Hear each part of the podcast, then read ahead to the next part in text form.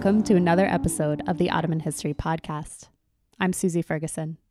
We're excited to welcome today to the other side of the mic Dr. Nir Shafir, editor and frequent host here at the podcast, this time to discuss some of his own research. Our conversation today is about what Islamic science is, what we want it to be, and how it's sometimes portrayed by museums, on book covers, and in the back alleys of Istanbul's book bazaar. All of these topics and more are taken up in Nir's recent article, Forging Islamic Science, which is now out online with Aeon magazine. So we're on the trail of a phenomenon that Nir has been following for a while the trail of the fake miniature, a small painting which is often sold to tourists that's made to look old, but is in fact of pretty recent origin. Right, precisely. So you, when you think about these things, imagine these fake miniatures, often of sort of scientific endeavors. A Ottoman scholar looking at a map, an Ottoman scholar looking through a telescope at the stars, maybe a medical procedure, these sorts of things. And if you're listening on your computer or you have your phone with you, we'll also put up some of these images on the website so you can take a look yourself. Right. So let's start out today by asking you, Nir, how did you come across the problem of the fake miniature? It actually started uh, about a year or two ago when we were collecting images for the podcast to put up on our website. And as we were kind of crowdsourcing images, a lot of the images that were being sent in were these miniatures, purported miniatures from Ottoman manuscripts depicting men doing science. And as I said, these are sort of often people looking through telescopes or images like that. And I quickly realized that something was off and that these were actually fakes that you would buy in the Sahaflar Çarşısı, the booksellers market. And it became an even bigger issue because as I was teaching a class called Science in Islam, so I'm a professor, assistant professor at the University of California, San Diego, and I was teaching for the first time this class called Science in Islam. And I had signed for my students a book by the scholar of Arabic literature, Elias Muhanna, called uh, The Ultimate Ambition in the Arts of Erudition. And this was a translation, a partial translation of a 14th century encyclopedia by this Mamluk uh, scholar. And on the very cover, as one of my students actually noticed, was one of these fake miniatures. And I wondered, how is it that on the cover of this respected book, something like this had ended up? How do you know that these things are fake? In this case, what I had to do is track down the original image. So if you look at the book cover, what you see is two men uh, looking at a night sky, one through a telescope and one pointing up at the star, and they're in a sort of tower. So you have the kind of this traditional vision of early s- science, you know, men contemplating the stars. And in this case, we know they're Muslim because it's kind of drawn in this style of um, Persian miniature. They have turbans on, they have beards. It looks Islamic. But what I did is I did a Google image search, found the, the fuller image because it was just a partial crop. And what I found is that there was another two figures that had been cut out. One was another man looking through a telescope, and then a third or fourth man with a hand on a globe taking notes in a book uh, with a quill. In this case, the quill is what gave it away because people in the Middle East didn't actually use quills to write, they used reed pens. And so I quickly realized that this just wasn't right. And so you had to be a pretty careful observer, in other words, and also a pretty knowledgeable observer to be able to tell that this thing that looked both very Islamic and very scientific was not original to the period that it claimed. Yeah, I mean, in some senses, it's quite hard to tell. Just looking at them today, uh, the colors seem a bit too bright, the brushstrokes are too clean. Uh, but also, what they do and how they trick you is by painting them on top of old leaves of manuscripts what these people do is that they take old manuscripts, often uh, Turkish religious texts from 200, 300 years ago. They slice out a page, they paint over a good portion of the text, and then they paint the scene. So what you see often is a bit of Arabic or Turkish, Ottoman Turkish, and then you you think it's real, but then if you actually read the the verses or the the text there, it has nothing to do with image at all. And then often you can see where they have actually painted over the vowel markings or things like that. So let's talk about who's the they. Maybe you can just take us through the life cycle of one of these fake miniatures. Where do they come from? How do they circulate? And where do they sometimes end up? To be honest, I don't actually know exactly where they're made. I've never been able to track them fully down. But I'm assuming there's workshops that are making these around Istanbul. Some are quite high quality, some are, you know, very quickly drawn. They depict things that people want to buy. Often this is images of Muslims doing science again. People like tourists or Istanbulus or who who buys these things? It's a mix. I think it's you know uh, tourists are they're often in, in, in, the Grand Bazaar next to the Grand Bazaar. Uh, they're sold in antique markets, things like that. So it's both tourists, but also obviously a lot of uh, Turkish people, non-tourists.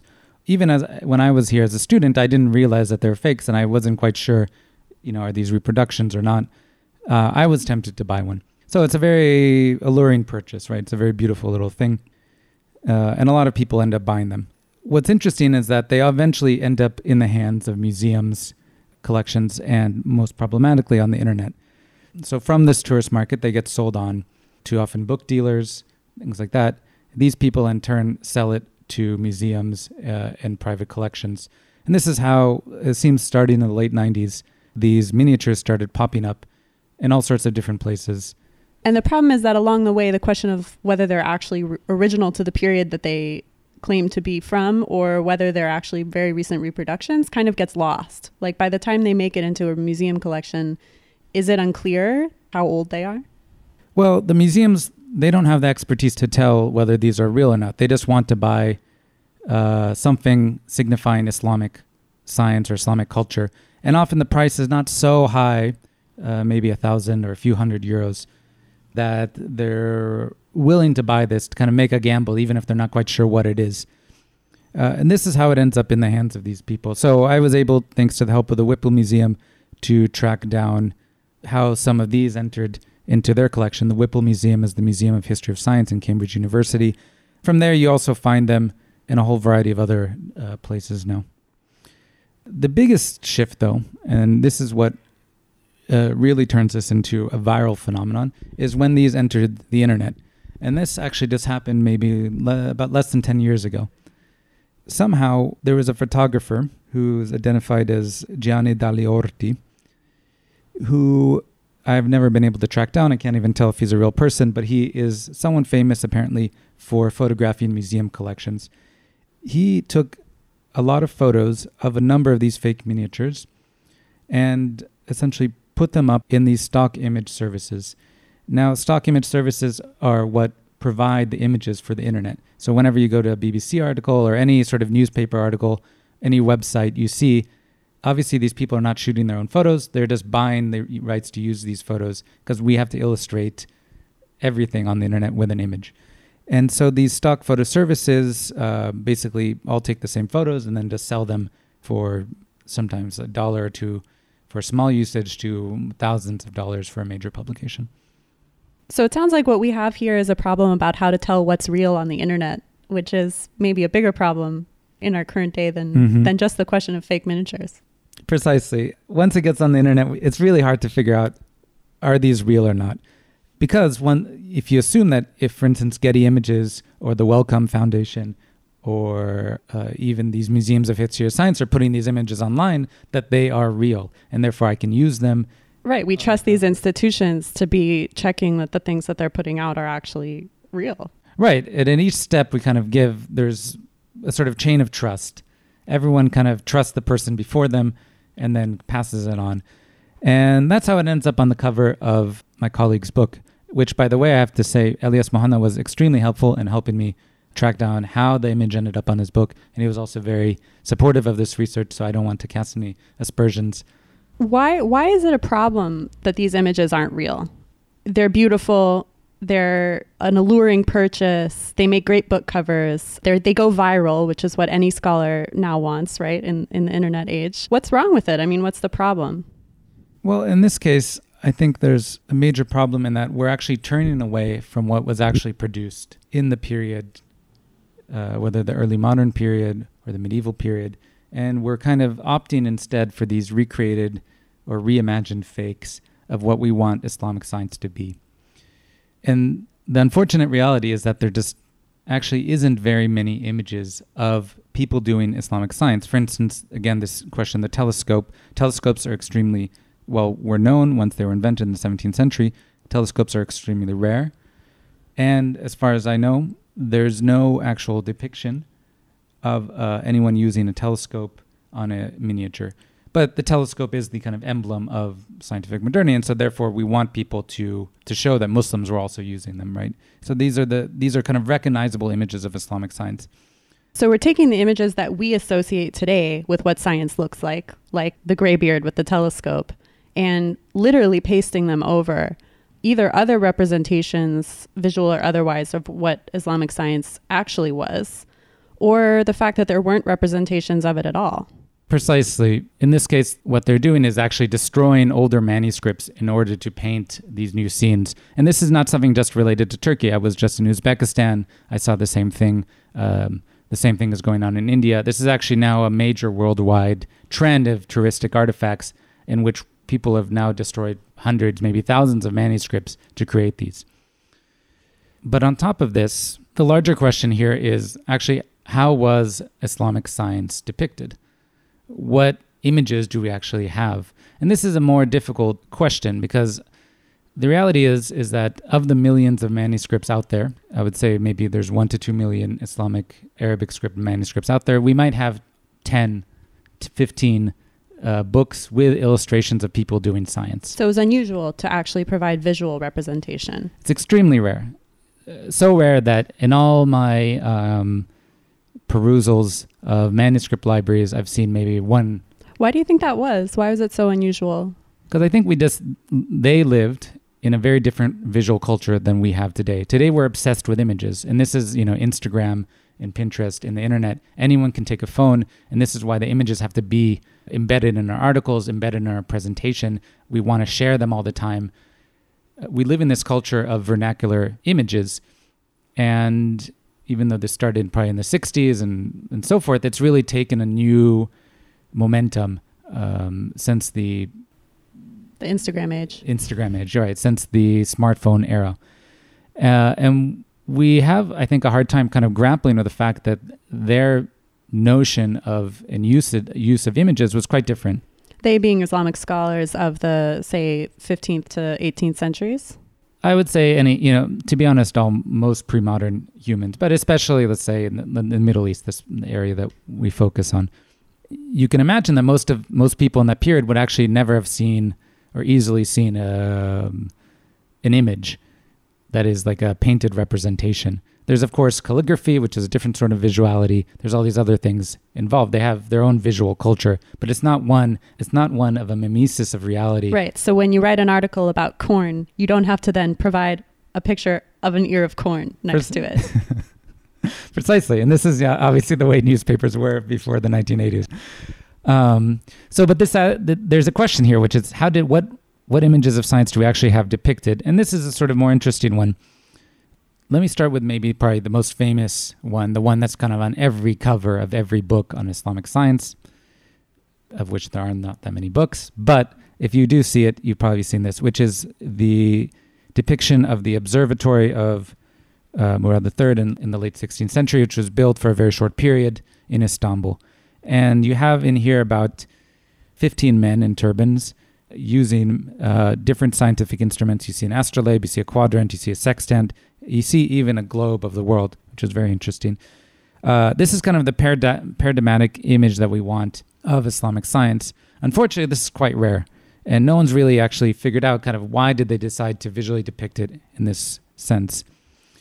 A bit more common is another image illustrating the a previous observatory. Uh, again, the images were often done for manuscripts that were copied hundreds of years later. So these are kind of representations of what they thought uh, work in astronomy would be doing. And there's one from the Observatory of Maraga. Maraga is now in uh, Azerbaijan, I believe, or northern Iran. And you have a group of scholars hunched over books. There's a sort of astrolabe hanging, but it's not actually being. What's an astrolabe? An astrolabe is an astronomical instrument that's used to measure the incline of a celestial body in the sky. So whether the moon, the stars, planets, things like that. Now, when you look at this picture, you have them kind of looking at an astrolabe, but actually most of their attention is fixed on the, these books, which I presume they're using to compare astronomical calendars or previous observations, things like that. So again, it's a very bookish view of science. Their attention's not actually focused on the instruments; it's actually focused much more on on text. On text. I mean, it's really interesting because what you're describing is a visual culture that's not obsessed with images or direct mimetic visual representation the way we are today. And even when you do get visual images, they often are about men looking at books. Right, precisely. Yeah, so it's a very unsexy vision. I don't know. Maybe we should have an Instagram account that is just pictures of men looking at books and see see how we do. Men at books.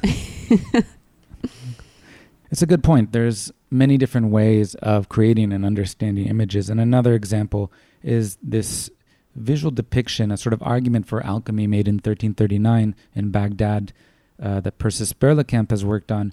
And when you look at the image, what you see is on the left a sort of evangelist like figure holding open an open tome with an image of planets.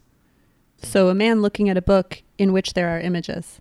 Precisely. And then on the right is another interconnected scene of a group of men pointing at a small flock of birds, about 10 birds, uh, flying underneath a window uh, with a woman looking out. So, this is an alchemical, allegorical type of argument. This is a scientific illustration, but we never think about it because we want people actually fiddling with instruments. Because today, nobody would look at a group of three turbaned men pointing at birds in the sky and think they were doing science. Is that right? Precisely. And I think that's what we have to get at. We have to get at this different visual understanding of science uh, in general. And not just a visual understanding. I mean, in fact, that is a very different kind of practice than what we now consider the scientific practice that goes on using high tech instruments in a lab. Precisely. And it's much more scholastic. In this case, the argument is about rediscovering ancient knowledge that has been locked away in books, usually a secret book, uh, maybe from ancient Egypt or before, or something like that. Uh, that is then rediscovered, and then the secrets of the universe are revealed to the alchemist, the king, whoever, the scholar. So it's a very different conception, a very different temporality of how science and functions. also the fact that something like alchemy itself was included in the practice of science which of course now very few universities have a chair of the science of alchemy right? This is um yeah i think that's very correct.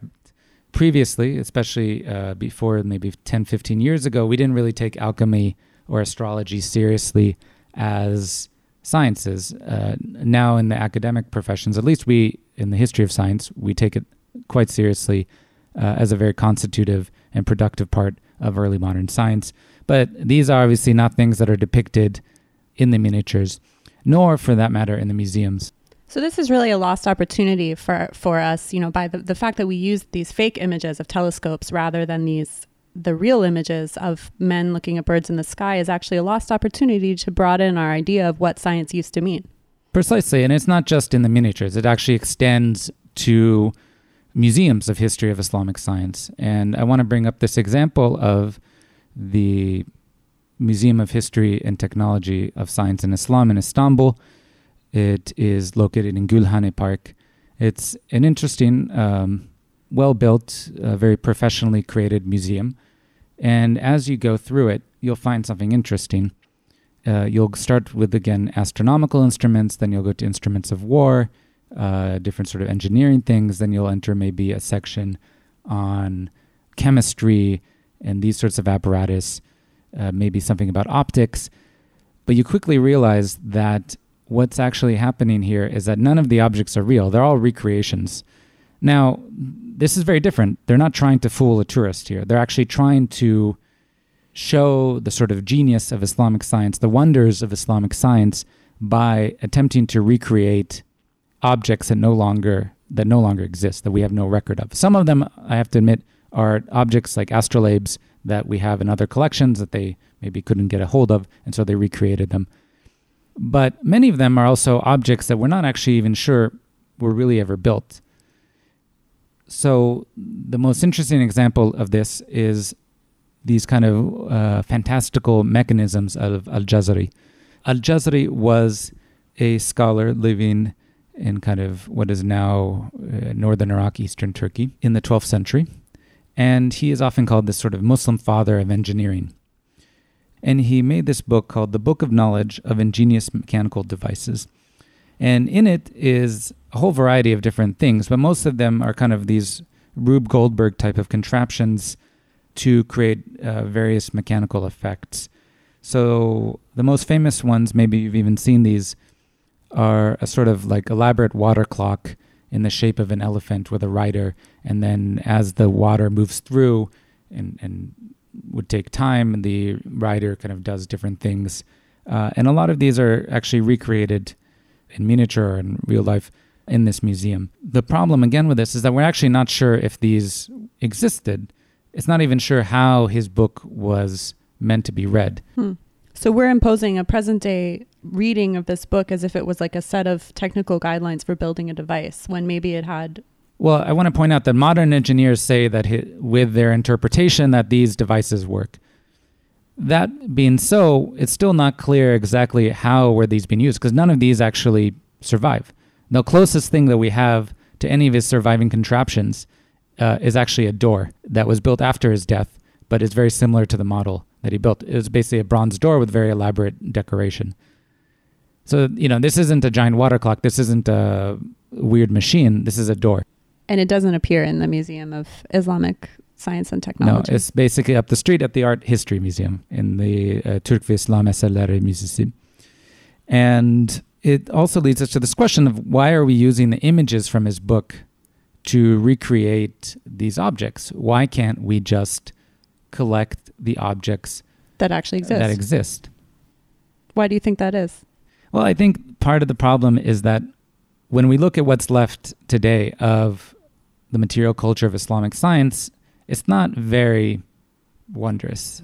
It doesn't easily excite you the same way seeing a giant elephant water clock would.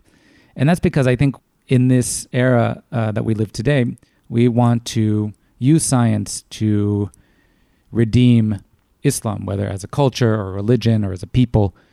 We live in a highly, highly Islamophobic world in which Muslims are constantly being pushed out of the political community of various societies, both in the West, but also in the East. And in a sense, it, science is this sort of universal endeavor that all humans take part of. The best way to make Muslims human is to show that they too did science on our terms. Right.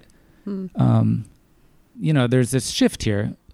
In the past, people would read books like Al Jazari, these books of ingenious devices, as an act of wonder. They would read them because they didn't understand them, because they're sort of ingenious devices that no one knew how they worked precisely, and maybe would imagine them. Uh, and this was sort of part of their vision of, of medieval vision of wonder, of trying to understand things in the world that don't seem to have any uh, readily apparent cause. But now we've kind of shifted it over. The wonder doesn't stem from the objects themselves or why they work. It actually stems from the fact that they were made by uh, Muslims in the past or imagined by Muslims in the past. So in a way what what museums are are engaged in in the present day is a political project of trying to include Muslims in the history of a global science that is understood in very presentist terms. And so in a way we're losing an opportunity to not only to broaden our idea of what science was, but also our idea of what wonder was, what discovery was, what visual representation was supposed to be. And so while we might say okay these these museums are doing important political work, you're pointing out that there are some pretty serious downsides to approaching the problem this way. Precisely. And let me just reiterate obviously, Muslims had science. The question is, we can show that story of science in much more accurate and I think much more honest ways.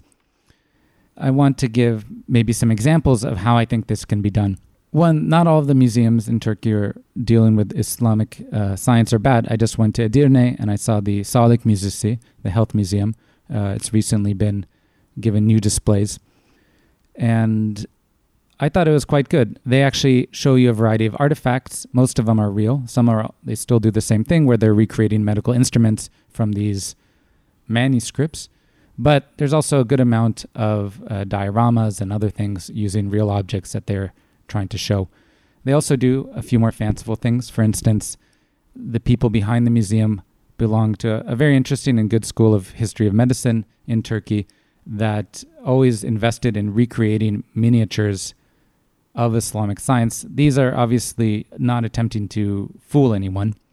They're reimaginations of scenes from these medical texts. And so they make clear what are the things that are actually left, actually remain from the past, and what things are reimagined or are new? Yeah, and I think that's an important intellectual step to say, you know, this is my reimagination of it. And of course, there's nothing wrong with imagination. I think this is fundamental to the very craft of history because we can never actually fully know what people lived or experienced.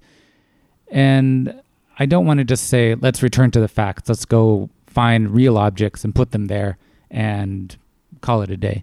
In fact, I think we have to be even more creative. And that's why I found actually the most inspiration down the street at Orhan Pamuk's uh, Museum of Innocence. Now, the Museum of Innocence is a museum that's actually based off of a fictional narrative. And you go inside, and it's little display cases, kind of dioramas, of objects from the novel, which depicts this sort of long standing back and forth and obsessive romance between uh, the narrator and, and his beloved Füsun. And as you go through, you can listen to the narration, and the objects come to life in a mix of Orhan Pamuk's and the narrator's voice. Or you can just go through and try to kind of understand it as just a collection of objects telling the history of Istanbul. The interesting thing about the museum is that these are real objects. I mean, these are, say, rakı bottles from the 1950s, which is the period that the book was set. Yeah. Used to illustrate or to sort of give body to a fictional narrative. Precisely. And it's this whole he's you know Orhan Pamuk spent years and years going through the antique stores and rubbish markets and things like that of Istanbul to collect the detritus of the 1970s. So in a way this is the exact opposite process from a museum that is trying to recreate in the present objects discussed in manuscripts from the past. This is the opposite approach. Yeah, it's collecting the objects first and then writing the narrative. Now the funny thing is is that when you're in the museum, you never actually know did he write the novel and then find the objects? Did he even create the objects? Some of them are actually created. Did he find an amazing object and then write a story about that? And that's I think the fun part about the museum. It's not there to make you doubt what's the function of museums. It's not this kind of totally postmodern uh, skeptical take like the Museum of Jurassic Technology in Los Angeles. It's actually a more fun, playful, uh, an interesting piece of work that makes us really think well, what are the role of objects in crafting historical narratives? And opens up, as you say, this space of many possible kinds of imagination um, that happen between a real or a creative a created object and a story about the past. Right, and I think this is the sort of lesson we can take from this museum because at the end of the day when you go through this museum you really you you understand individual people's lives. You start thinking about what were they living through what did they interact with what objects did they interact with? And i think that's the whole point of a museum and that's the point of having real objects there. We're not just having a narrative shoved down our throats or imposed upon us. We see the objects we see some information and then we kind of create a sense of what it was in the past and get some and we have to engage in an imaginative process about the individual like actual lives of people who lived in the past yeah. which is part of the task as you say of doing history at all. Precisely.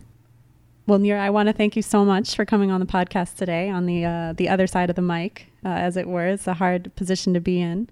I think today we've learned a lot about visual culture in the present and in the past. We've learned about the narratives that we want from Islamic science and also about what, what we might find if we actually looked at what remains.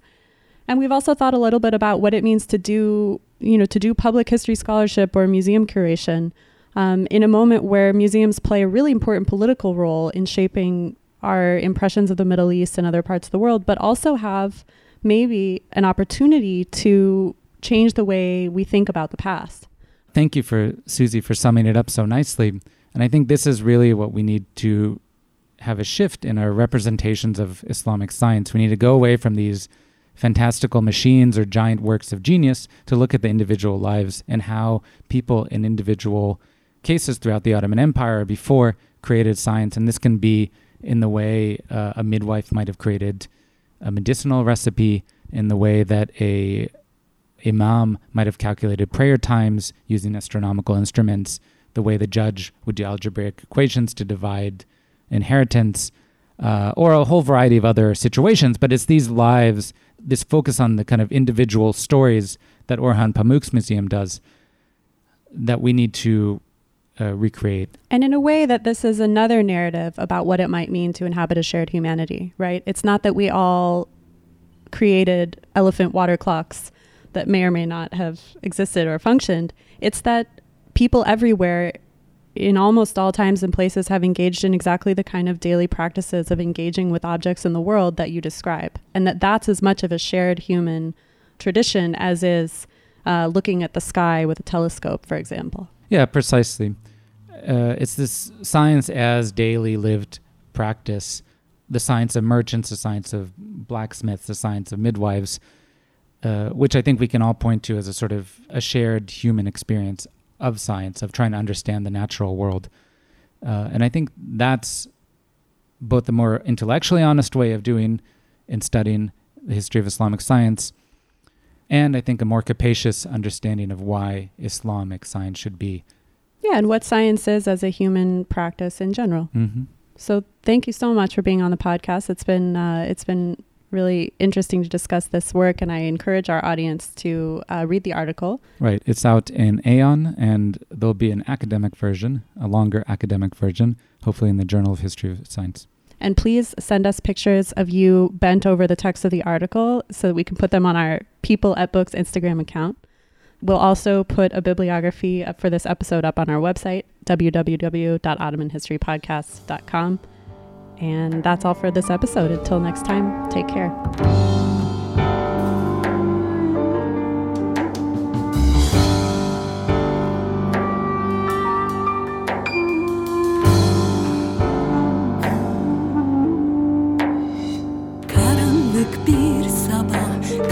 Kapılar Susturmuş saati bırakmıyor kuşlar Gözleri fal taşı sekiyor tavanda Geziyor